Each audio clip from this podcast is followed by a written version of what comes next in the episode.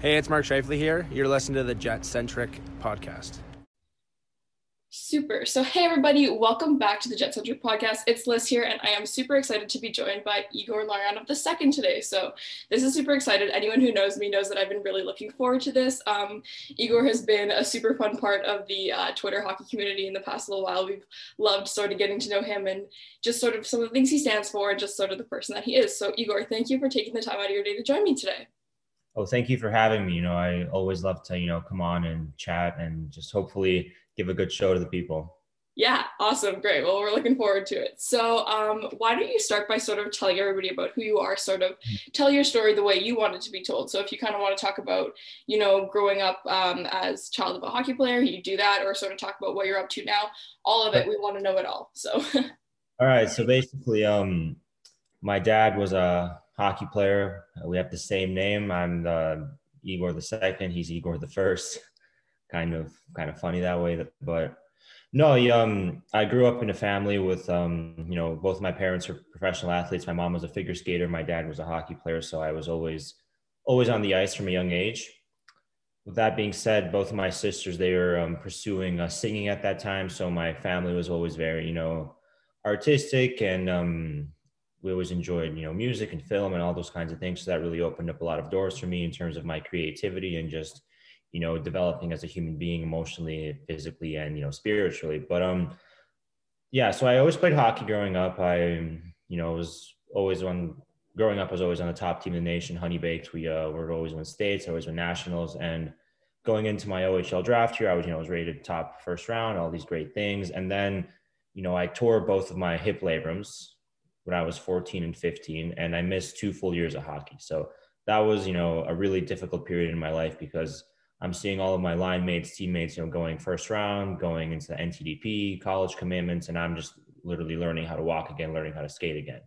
So that was, you know, looking back, I mean, I mean, I'm glad that happened because I had to, you know, develop other parts of myself as a person, and I had to actually, you know, gain some emotional intelligence because of that situation. But um, no, it stuff like that happens, and you know, I'm glad that it happened. But after that, you know, I played in the played in the OHL for Windsor for a bit. That was a great experience. In my last year of junior, I decided to switch to the USHL to play on, on a team that was sort of going for the, you know, going to win it all. And we had a lot of good players. I think from that year, we have, I think nine or eight players that play pro already. And it's only been two or three years. So, you know, we had a really solid team. We have, I think everyone's either playing pro right now or they're playing division one uh, college hockey. So super, super talented team. After that, I went over to Russia to play for SKA.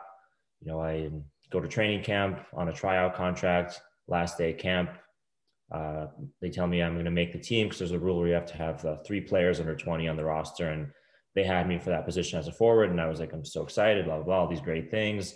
They called me up for the um, Olympic national team, which in Russia there's two national teams. There's the top national team with all like the you know the grown men and what I whatnot like the you know 27 25 30 year old how you know pretty much the the top the top. And then there's the second national team which is the young guys people who they're developing for the future. So I got called up for that national team to play in a tournament which you know obviously super exciting. And so last day of camp I get all this news. I'm super pumped. You know I call my my mom and dad. I tell them all these great things and then we get on the track to do um some sprints uh, we would do every day. We do uh, 16 sets of 400 meter sprints every day in training camp. And on the last sprint, I ended up tearing my glute and I missed pretty much the entire season. So that was not this season, the season prior to that. I only played two games. I was able to come back and then the world shut down for COVID. So it was kind of, um, you know, kind of a, an odd situation because, you know, as things are seeming to go up, they quickly went down. But, you know, those lows are what sort of help you, you know, overcome things in the future. But after that, I spent a lot of time, like everyone else, training at home, just getting ready. And I was planning on going to some NHL camps this past um, summer because I had some opportunities, some chances, you know, to potentially sign either entry level or AHL deal, but nothing was really starting at that point, and I I knew I couldn't go two full years without playing, so I went over to the KHL to play for Kunlun Red Star, and that was a great experience. Uh, it was, you know, really difficult in the COVID world because I was in North America. So when I flew over, obviously there was quarantine. You have to wait for a certain amount of time before you can start practicing. And then once you get out of that, you have to, you know, go through all the tests, all the medicals. So I was able to play a game.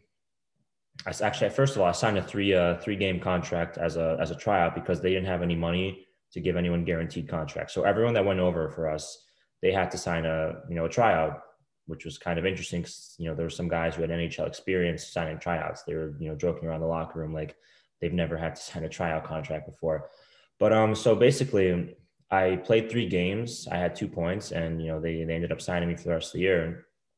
And then I played one more game, and then I started to feel kind of sick. But we were on the road, and we weren't getting COVID tested yet.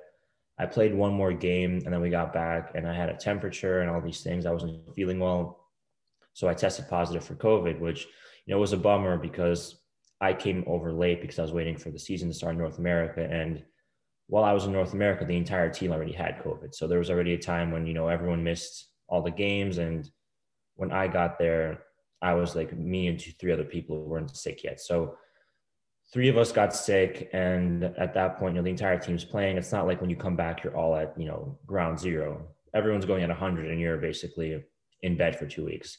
So when I got back, I, it was weird. I wasn't feeling really well when I got back. Like the illness itself wasn't bad at all. It felt like the flu, you know, pretty pretty mild. But when I got back, it was very hard. Like I couldn't recover. I my heart rate was getting to 190 just by warming up and stretching. Like it was very scary. And at a certain point, it just didn't get any better. So they basically shut me down for the year.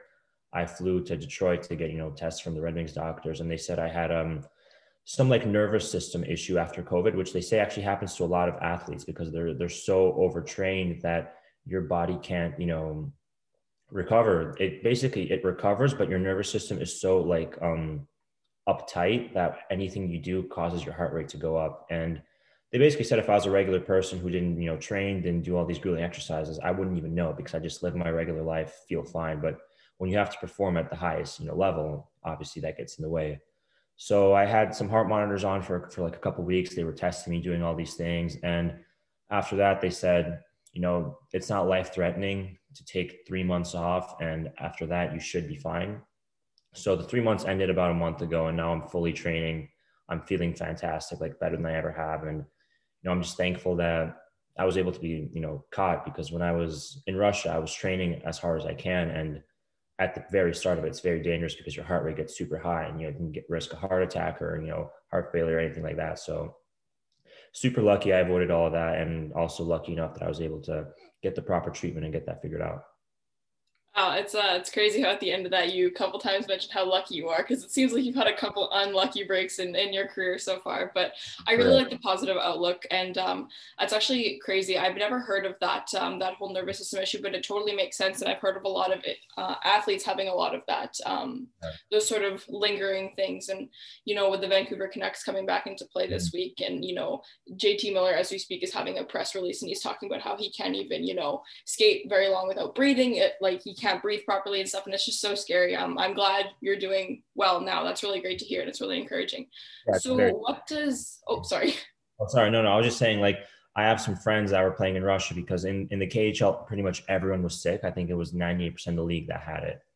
It was, yeah, it was pretty brutal. And I know a lot of people that had similar, you know, side effects to me. Like I was talking to one of my buddies who, who should be playing in the, in the finals right now, but he hasn't been able to play in three months because he, he hasn't recovered from that yet. So it's it's you know it's a pretty big issue. There was actually some guys that were in the hospital. I think one guy was on a respirator because he had some you know condition that people didn't really notice at first. But that's the thing; it affects everyone differently. Some people they miss two weeks, don't feel anything at all, get back, they feel great. Other people like me felt fine while they were sick, and then when they get back, they you know can't really do much. So it's all about patience, in my opinion. You know, patience and treating everyone differently. Yeah, yeah, amen to that. I think that makes sense. There are lots of people, yeah, who, you know, are probably 10 times less healthy than you that got mm-hmm. COVID and didn't really react to it. And they're like, oh, guys, it's a hoax kind of thing. But you have to really respect that everyone, you know, reacts to it differently. So that's um, good. What, so what does the next little bit look like for you? Like, what are you planning on doing? Obviously, you've had issues that have changed sort of your, what you're supposed to be doing. So what does the next little bit look like for you? Do you hope uh, it's mm-hmm. going to be like?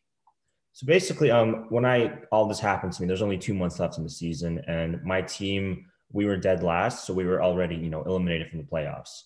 So by the time I got all these like tests and everything, when they shut me down, there was pretty much a month left in the season. So I didn't really miss too much. Um, too much, you know. I wasn't really too behind, and basically, I've just been in off-season mode. I've been training. I've been you know getting ready.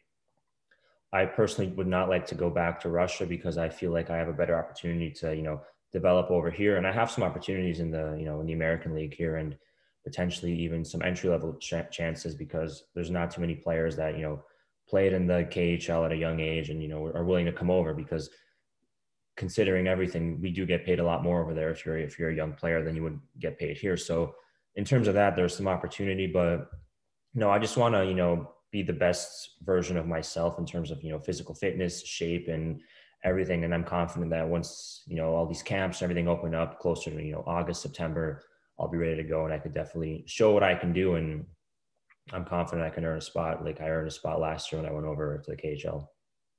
Nice. So, what has your kind of um, upbringing? I was sort of doing some looking around. I know you did a little bit of, you played some like minor hockey as like a kid in the state. Like, yeah. have you lived in the States your whole life, or what's kind of been your relationship with Russia and the States, like where you've grown up and whatnot?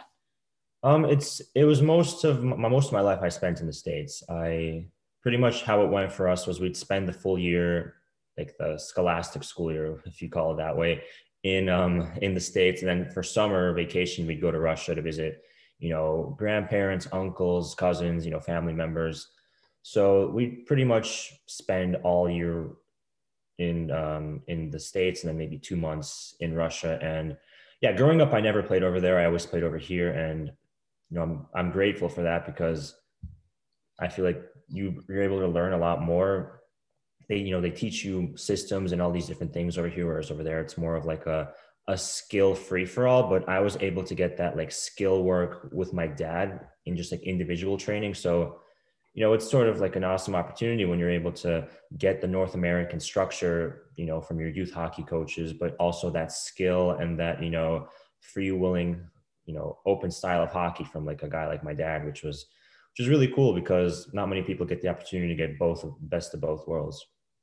Right. I actually want to touch on that a little bit because um, I feel like a lot of, you know, the North American coaches, especially at the highest level, there's a lot of recycling. There's a lot of the same guys and they, yeah. they tend to have quite similar styles of play, quite similar philosophies. Your dad was the coach of the Russian junior team this year, correct?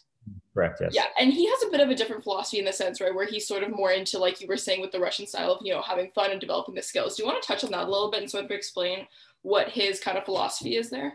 Yeah, of course. Um, his philosophy is basically how they used to play when he was a player. Like if you look at the way the Russian Five played in Detroit, that's how you know he coaches, and it's the way he says it. You don't need to have a lot of skill to play in the system all you need to do is have the ability to pick your head up and make quick passes and move around. Because when you look at the way most people think of skill nowadays, it's toe drags, it's all these like fancy Michigan moves. But in reality, the the best form of skill is you know hockey sense. It's reading the play, it's making a quick pass, it's creating space for yourself. Like a guy like you know Crosby or something, you don't really see him doing too many like fancy you know tricks or even McDavid. Sure, McDavid's fast and he has this stick handling, but some of his best assets are just reading the play, creating space for himself, and using his teammates. And that's literally something that pretty much anyone could be taught. And you know, whenever he coaches a team, it's the biggest thing is in practice they work on passing, they work on movement, they work a lot, a lot on breakouts where everyone has to touch the puck. Whereas, you know, a lot of coaches here, it's you know, one pass the blue line, chip it in, and you know, you go chase after it. Whereas his whole philosophy is you know, we would rather play with the puck than, you know, give it away. And, you know, I think if you have the, um, the right players, that system can be very effective. And it's a lot more fun to play for the players. Like I'll tell you that for sure. I talked to a lot of the guys on the, on the world junior team. I have a lot of friends on that team and they all said they didn't want to go back to their teams because they were having so much fun playing because they're usually they're so afraid to make a mistake. Whereas here they're almost, you're you're told to to try these things because if you don't try them then you're just going to be a safe player. And there are so many safe players out there. And the ones that stand out are the ones that you know that try these i don't want to say risky plays but almost like they they try things that other guys wouldn't try. And that's what really separates you know the greats from the good players Yeah, and I love that. And I think, you know, a lot of time in regular lives and stuff like that, people are like, oh, you should, you know, enjoy your job. Like you shouldn't work a day in your life if you like what you're doing. And yeah. I feel like with this, at a certain sense, of course, hockey is hockey and it's fun. But if every day you're not even having fun and you're just being forced to do similar things over and over again, it might not, it might take a little bit of the joy out of that. So I think mm-hmm. that's a really neat uh, philosophy. I feel like it's probably worked obviously for you know the russian five like you were saying and the world junior team this year really you know gave all the other teams a run for their money and stuff. So mm-hmm. i really like that. Um yeah it's a fun style of play for sure. Pardon me? It's a really fun style. Like a lot of, a lot of the times you come to the rink and you're just it's it's almost like a struggle because you want to you know try something or enjoy something and it's almost like they're trying to make you into a robot whereas here it's like express yourself. We don't want robots you know that's you know, for especially like a player like myself, that's you know the type of coach that I you know I dream to play for, and a lot of guys really would you know love to play for a guy like that. And speaking from a fan perspective, I'd love to be a fan of a team that's coached in that way too. Because sometimes, you know, when you're watching a two minute power play and I can tell you exactly what each move is going to be, takes a little bit of joy out of watching the game. So, um, exactly um, that's that's cool. I, I kind of want to circle back when you're talking about how you had a couple of those injuries and you've had a lot of time you've had to take off of hockey, which is unfortunate. But you said you sort of clued into a little bit of more of your kind of creative side, emotional intelligence. What are some of the cooler things about you that aren't really hockey related in that sense? Um, that's an interesting question because loaded I, question, I know. loaded, but no, it's good. I, I appreciate that kind of question. Um, the way I, I look at it is a lot of hockey players when they they go up the ranks they don't really have many um issues you know it's like you, are the best player here the best player there you get drafts there you keep going you keep going and nothing really brings them down. So they sort of live in a way like you know i'm invincible i can do anything. But when these issues come up and you have some doubt about yourself or you know just something tough happens you start to realize that you're you can't just be a hockey player. You need to develop other parts of your life. You need to um, you know be more well-rounded than just someone who can come into a room and just tell a hockey story. You need to be able to talk about all sorts of things. So for me when that happened i really you know was able to get into fashion was able to get into you know music um, film a little bit of politics and just i try to read as much as possible and learn as much as possible because I, I, I feel like more times than not, when I meet someone interesting, the conversation isn't about hockey.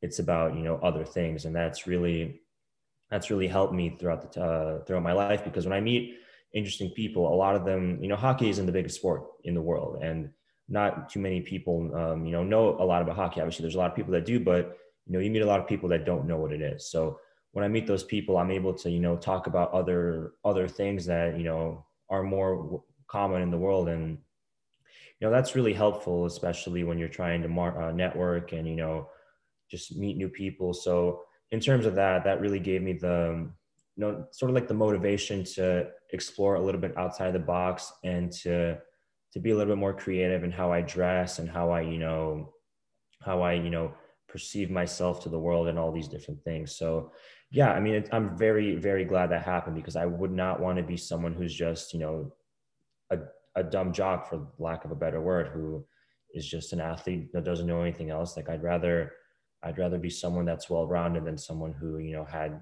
straight up success all the way to the top. Because if you're well rounded you can have success in a lot of different places. And i think that's something that you know i strive to do in my life Right, yeah, and you hear a lot about that with people who have these unfortunate career-ending injuries, and when hockey's been all that they've ever known, it's tough for them to sort of regroup and find other things if they have no other interests. And I know a lot of the time they try and you know squeeze a little bit of personality out of some of these NHL players, and sometimes it's really just not there. Hockey is what they do, and that that's it. So it's it's quite refreshing um, to know that there are people not like that. um, but one of the main reasons that I was kind of drawn to ask you to come on to the podcast here is that you've been quite vocal in a lot of these different areas that, and now I don't want to paint people with a color because that's not fair, but NHL players as a general whole tend not to speak out about lots of things like the LGBTQ plus community, um, Black Lives Matter, the anti anti-Asian racism movement, a lot of things like that. And I find that they are quite silent on a lot of fronts there. And you've been quite vocal about that.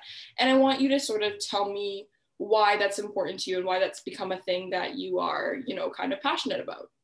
Yeah, um, I've always been passionate about speaking my truth and what I believe in. I, especially if I have a platform, I'm not going to, you know, sit in silence. And if I see a group of people being marginalized, I'm not, I'm not going to, you know, just close my eyes and pretend it's not happening. Because in my opinion, if if you do nothing, you are part of the problem. If you have the opportunity to reach a certain amount of people and you're not doing that, well, then I'm sorry, but you're not making a society a better place. So that's why I honestly look at it as when I write tweet these things or when I write these um, you know things about you know the LGBT community, about um, Black Lives Matter, about stopping uh, you know the violence on uh, uh, people of Asian descent. It's it's not because you know it's it's it's because of like for me it's common sense. Like you shouldn't treat someone who is from Asia differently because they're not from you. They don't look like you. Like that that doesn't make any sense to me. Or like just because someone has a different sexual orientation, that doesn't mean that you have the right to belittle them. If anything, that just shows that you're the person that has, you know, the problem. Like for me, everyone is, I look at everyone as, as an equal and I try to judge people based off of their character, not based off of their skin color, their religion. And yeah, there are good and bad straight people. There are good and bad people in every community. That's, I understand that. But if the majority of a community is being marginalized, um, I can't, you know, just sit there and be okay with it. That's not the type of person that I am. And that's why I just want to use my platform to, you know, help as many people as possible because sure, it's great to be an athlete. There's a lot of people that are, you know, good athletes and that's it. I want to be someone that does more than that. I, I really like that. And I think I, I feel like you're almost like kind of struggling for words at the beginning just because it doesn't make sense to you that people could just write off an entire population just with this hateful way. And I get that. And it's really, and I think it's really refreshing for people to hear that from people who have probably privilege or sorry um, benefited from pro- white privilege male privilege straight privilege in your lifetime right? So i think that's really encouraging and i know a lot of hockey fans who are part of these marginalized communities who often feel they are underrepresented and i think it's really great for you to help amplify their voices. We appreciate that. Oh, of course. I mean, yeah, it's it's I I literally don't understand how people can can live in hate. Like that's I, I, I, I still can't understand it fully to bring it to words how you can just hate someone for their skin color. It, it I, I don't understand it. And like you said, I am a straight white male. Like I, I have so much privilege, but even still, when I cross the border coming back to the United States, their tone changes as soon as I hand them my passport and they see that I have a foreign name.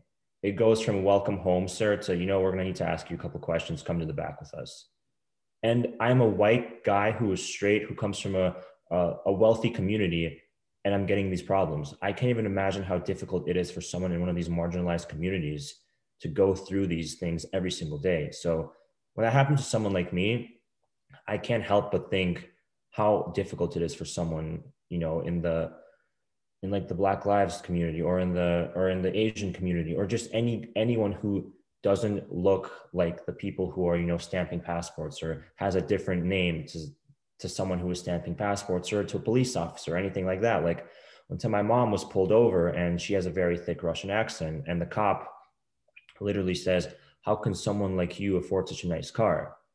And I, i'm like i'm thinking what does that mean? Like someone like you someone who has an accent can't afford a nice car. Someone who who's um ID says they weren't born in the United States, can't afford a nice car. And then he made her get out of the car and they searched the car, which is, you know, outrageous. Someone for, you know, going two miles above the speed limit, something like stupid like that. So if that can happen to, you know, someone who is has so much privilege, then for me to just realize that there are people that don't have as much privilege and have to deal with that every day. I, I mean, I can't stay quiet and I have to, you know, support and at least somehow spread the word because I feel like a lot of hate comes from a lack of knowledge. And if what I say at least gets one person to read about it and to understand, then for me, that's a win.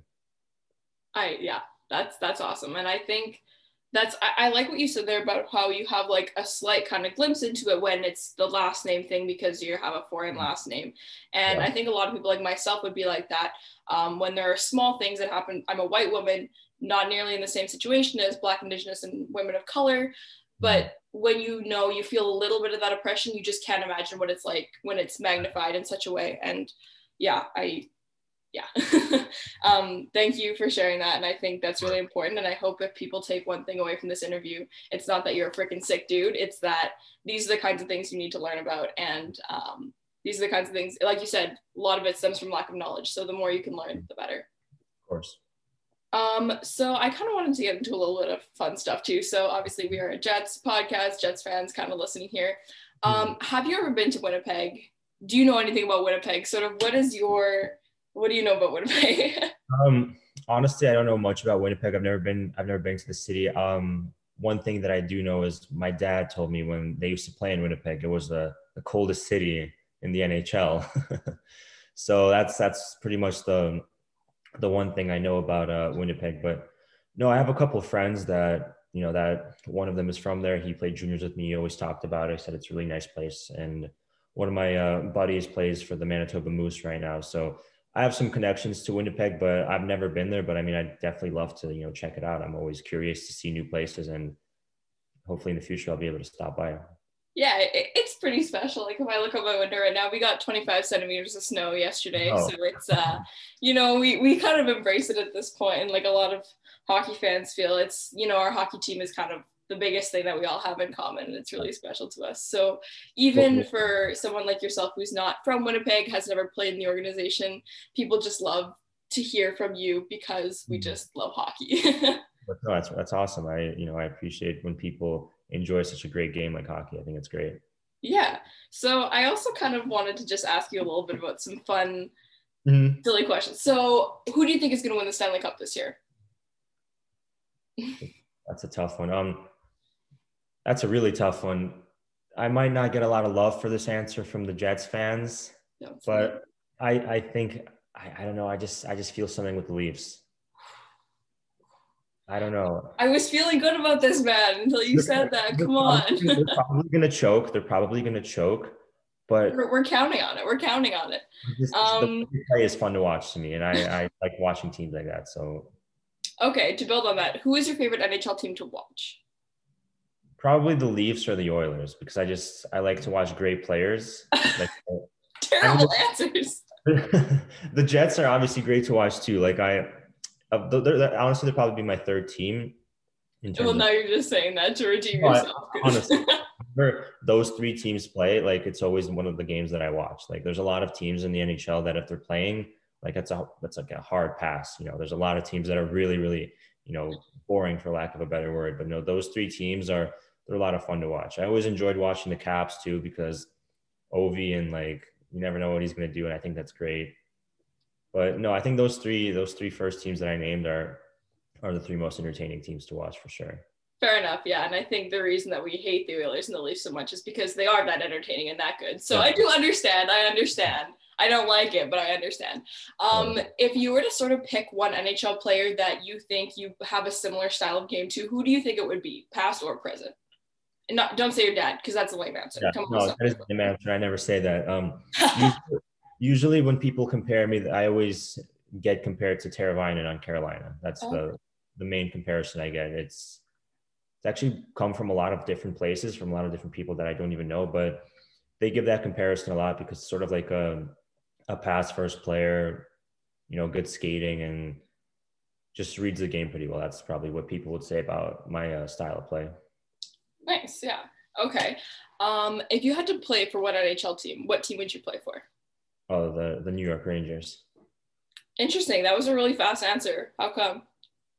I just think there's nothing cooler than being, you know, a young guy in the city of New York. Possibilities are endless. Like I read Sean Avery's book. I'm really big in fashion. Like I I have a lot of, you know, interests in that. And, you know, he was able to intern at Vogue.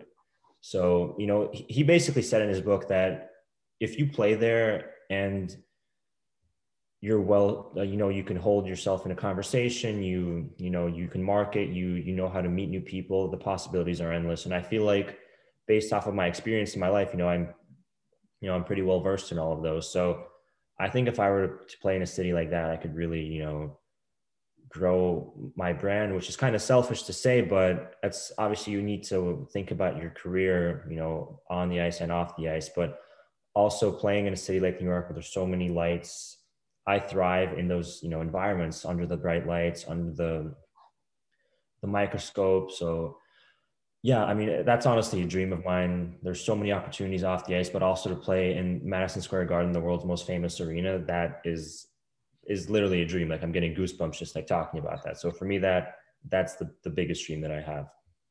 Totally, yeah, I, I like that. I think uh, there's been a time or two where, most notably, Jacob Trouba, one of our beloved Jets, you know, just the big stage was calling. And obviously, there are other reasons, but I totally understand the appeal, especially if that's the kind of person that you are, someone that thrives in a situation like that. It would be super cool. Um, if you could go grab a beer with one NHL player currently in the NHL player, who would it be? Hmm. That's a, that's a hard question because not many of them seem to um, too fun to grab a beer with. exactly. this this answer is gonna be kind of kind of dumb because I know this person really well. So I I know it's like when you watch your favorite movie, you know you're gonna like it. So I would probably grab, and I wouldn't grab a beer with him. I'd probably grab, um, you know, uh, a margarita with probably with Alex Ovechkin. Oh yeah, I feel like that wouldn't there would never be a dull time with Alex Ovechkin. I know like a lot of guys like he's always been one that's had, a bit of a personality, I think, to me. But when those guys win the cup, that's when you really see it come through. And he looked like he was having a ball. So he's a great guy. He's like it's people think he's like this big tough guy, but he's like he's one of the nicest people you'll ever meet. Super funny and just yeah. I mean, of, of all the players that I know, he's probably the one that I would look up to and be like, yeah, this guy's pretty cool. Nice. Um, if you had to play like a 1v1 hockey game against any of the guys in the NHL, who would it be? 1v1. Interesting. I pride myself in my 1v1 skills. Like that's one of the things that like I think I'm pretty good at. Like when we do 1v1 in practice, I'm always one of the guys that, you know, is able to get to the net. Usually 1v1s in practice, you know, full ice against a defenseman. Most guys, you know, lose the puck by the red line. And I'm I think my like 1v1 skills are pretty good because I've obviously done a lot of skill development work with my dad growing up. So I'd like a challenge. I'd probably go against you know, a guy like Shea Weber, I'd be really interested to test my skills against. Just like a, a big, mean, hard hitting defenseman that like I would try to like, you know, get him off his off his edges a bit, try to like pull up some deception and just try some different things. Cause I feel like when you go against the best, then it becomes a bit easier going against, you know, other guys. True. There you go. Start big and then you can you know, if you beat Shea Weber, then people will assume that you could beat anyone, sure. you know, below him on the on the on the food chain there. So, um, okay. And then a couple of less hockey related questions because I know I, for one, love getting to know like just the people that you are because like it's, yeah. it's a lot of fun. So, uh, mm-hmm. if you weren't doing hockey, what would you be doing? Okay. Um, again, I love this question. It's one of my favorites to answer. Honestly, I've always wanted to um, to get into uh, get behind the camera, sort of like um, film or or TV I've done some commercial acting before, which, you know, was a lot of fun. But then when I moved to LA, I was at the hair salon dyeing my hair platinum blonde, which, you know, was a lot of fun. But this, um, this uh, woman came up to me. She was, um, a VP of this big modeling agency in Los Angeles. And she, she was like, uh, she talked to me. She's like, can I see your Instagram? I showed her my Instagram and, you know, she wanted to meet and all these things. And I was like, hmm, okay, like, pretty cool. But I got cold feet because I was afraid that it might, you know, affect hockey a little bit. So I sort of, you know, pulled back on that. But if I wasn't in hockey, that's probably something I would do because I feel like if a VP of an agency tells you you can do something, I mean, that's, you know, it's a pretty big confidence booster. but also I, I love being behind the camera. I love just, you know, creating content. So I definitely want to do something like that. Nice. I like that. And I, I, I thought you were going to say something with fashion. So I think it's cool. And again, this totally draws into you having a lot of different interests and stuff like that. So it's really cool. Um, what are some of your favorite movies? I'm not going to say top five, top three, or number one because sometimes it's hard. But oh, some I can, go, I can go top ten. I have a I have a list. I have a list of 250 films. Oh I wow! okay, enlighten me with the top I. Make lists for everything. I literally make lists for everything. So wow. it's on it's in my notes here somewhere. Let me find. um,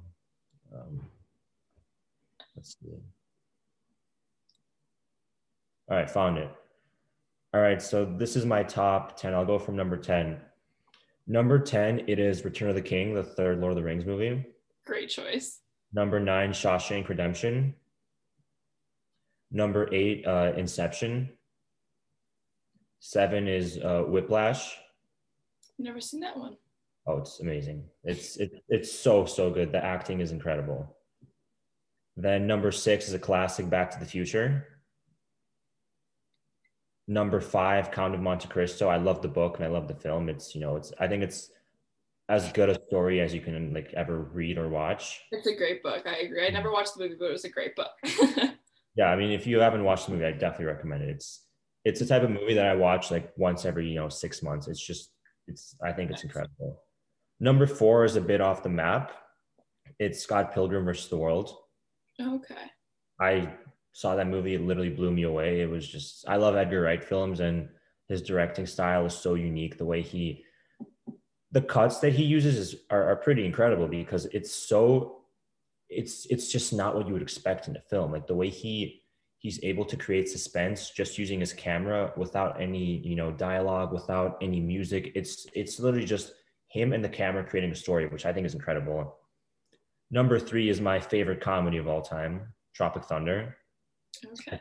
I think that's hilarious. Robert Downey Jr.'s performance in it is absolutely incredible. The fact that he was able to be nominated for a best, it was best supporting actor in a comedy film. Like that's that's unheard of. You know, doesn't happen, yeah. Doesn't happen. That's like a goalie being nominated for the Selke Trophy. Like that, that doesn't happen. Number two is a very underrated film, in my opinion. It is The Nice Guys with Russell Crowe and Ryan Gosling. It is a 70s crime, sort of like um, thriller. It's very, very like, but it also has a very like light tone. So it's it's very funny, but it's also very witty in the writing. And then number one is my favorite film of all time. I saw it in theaters seven times, and that is Once Upon a Time in Hollywood by Quentin oh, Tarantino. Oh wow! Okay. Interesting. I feel like that's the kind of movie that a film junkie would really enjoy. So yeah, no, I saw it seven times in theaters. Like I, I was blown away by it. Uh, the most times I've ever seen any movie in theaters is three, and that was the second Mamma Mia movie. So, um, okay. And then I also wanted to ask you about music. So, who are your favorite music artists? So, my favorite musicians currently, I would say, are I love the Neighbourhood. It's one of my favorite groups, and then I love Yungblud. I think he's got an incredible voice. I love the the new Machine Gun Kelly. How he totally changed his his look from sort of like rap to more of like a Blink 182 punk rock type type thing. I'm a big fan of Harry Styles. I think he's sort of like this generation's David Bowie, which is you know absolutely incredible. Like he's one of my you know influences just in general and how he lives and everything he does, sort of like Bowie. Then I love Rufus Du Sol. They're this Australian um, sort of like house chill house group. They're they're very they're insane. Like i i've been meaning to see them live at least two or three times and each time something's come up. So that's it's a bit of a bummer. Who else do i like? Who else do i like? Arctic monkeys. Love arctic monkeys. I mean in my opinion they're the best rock band currently out there. And that's probably it for me in terms of um favorite musicians but i think those guys are just you know incredible Nice. And of those people, who do you think is going to be like the first one that you're going to prioritize seeing once COVID is over? Probably Harry Styles. Great choice. Yeah. Great choice. Yeah. I've been wanting to see him live for a while. So, have you ever seen him live? Never, never. It's been. That means you never went to a One Direction concert. No, I was. I wasn't too big in One Direction when they were like on top of the world. I was like sort of like you know a low key fan, but I don't know. I I really got into him when he went um when he went solo.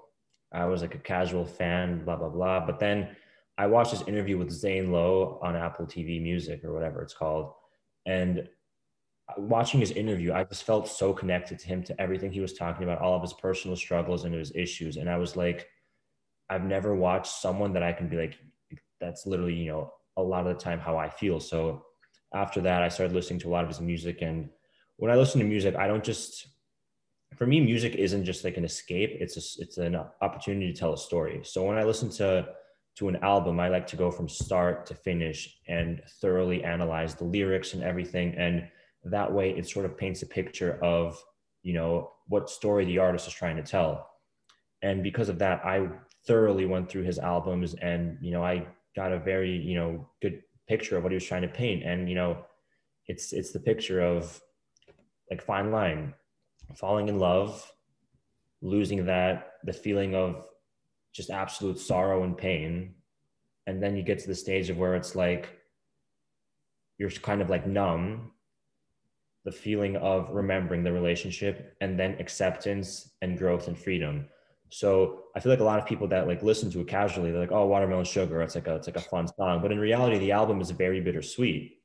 And I just love when you can put something out that has one meaning to you know a casual listener or someone who's not really involved, but if you dig deep, there's so many more meanings, and that's you know something that I I try to you know implement in like even my my Instagram captions, my tweets, sometimes just like things where it tells a story and that's sort of I, I find that really cool personally yeah for sure. And like pretty much everyone who listens knows that i was a massive one direction fan and i kind of gatekeep being fans of the boys themselves but i agree that like it's really great to see kind of the emergence of him because you know he, you wouldn't have had that same connection to him when he's in the band because that sort of they all had to be like one uniform group sort of. But i like that explanation. I permit you to be a harry styles fan. You're you have my blessing so. Thank you. Thank you um, I also want to know what are some of your favorite books. Uh, I feel like you talked about how you read The Count of Monte Cristo. I feel like mm-hmm. that's an interesting one that not everyone has read. So, are you a big reader? Do you have some favorite books recommendations for anyone? I'm a I'm a big reader of um, autobiographies. Like I I read a lot of books that I don't really read many stories. I read books that I can take stuff from and implement to my life to to reach a, a level of success that I'm going after.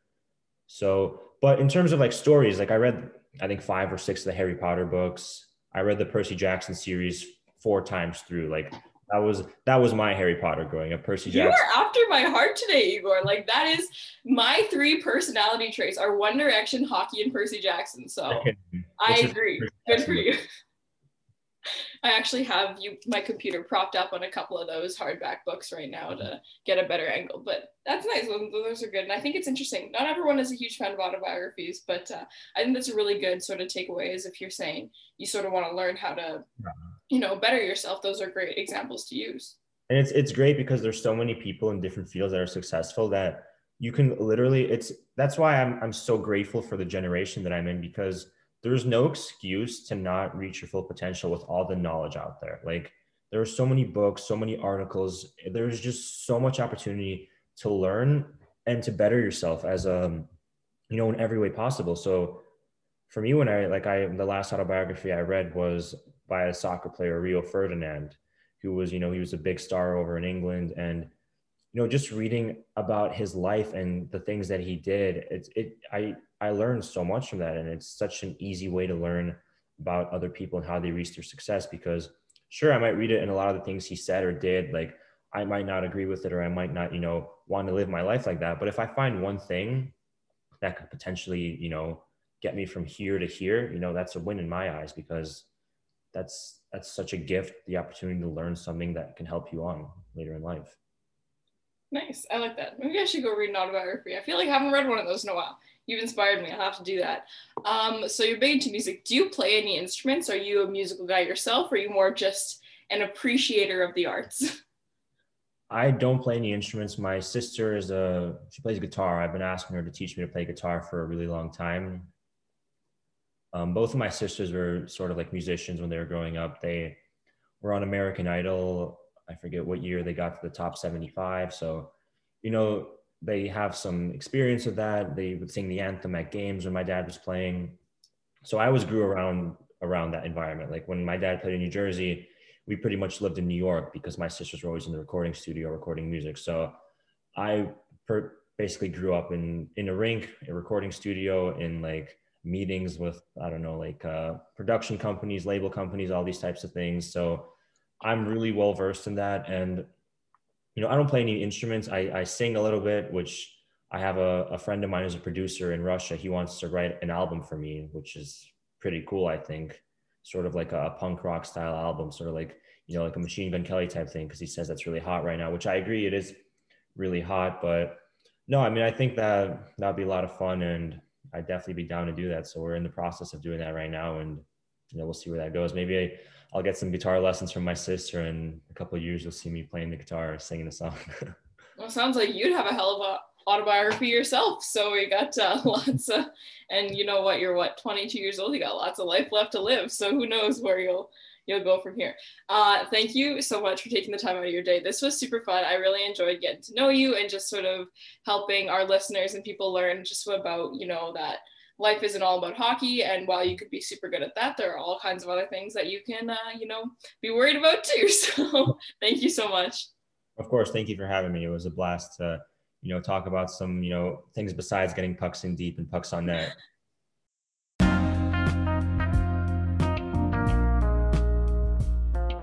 I'm Kurt Kielbach, and thank you for listening to the Jet Centric broadcast.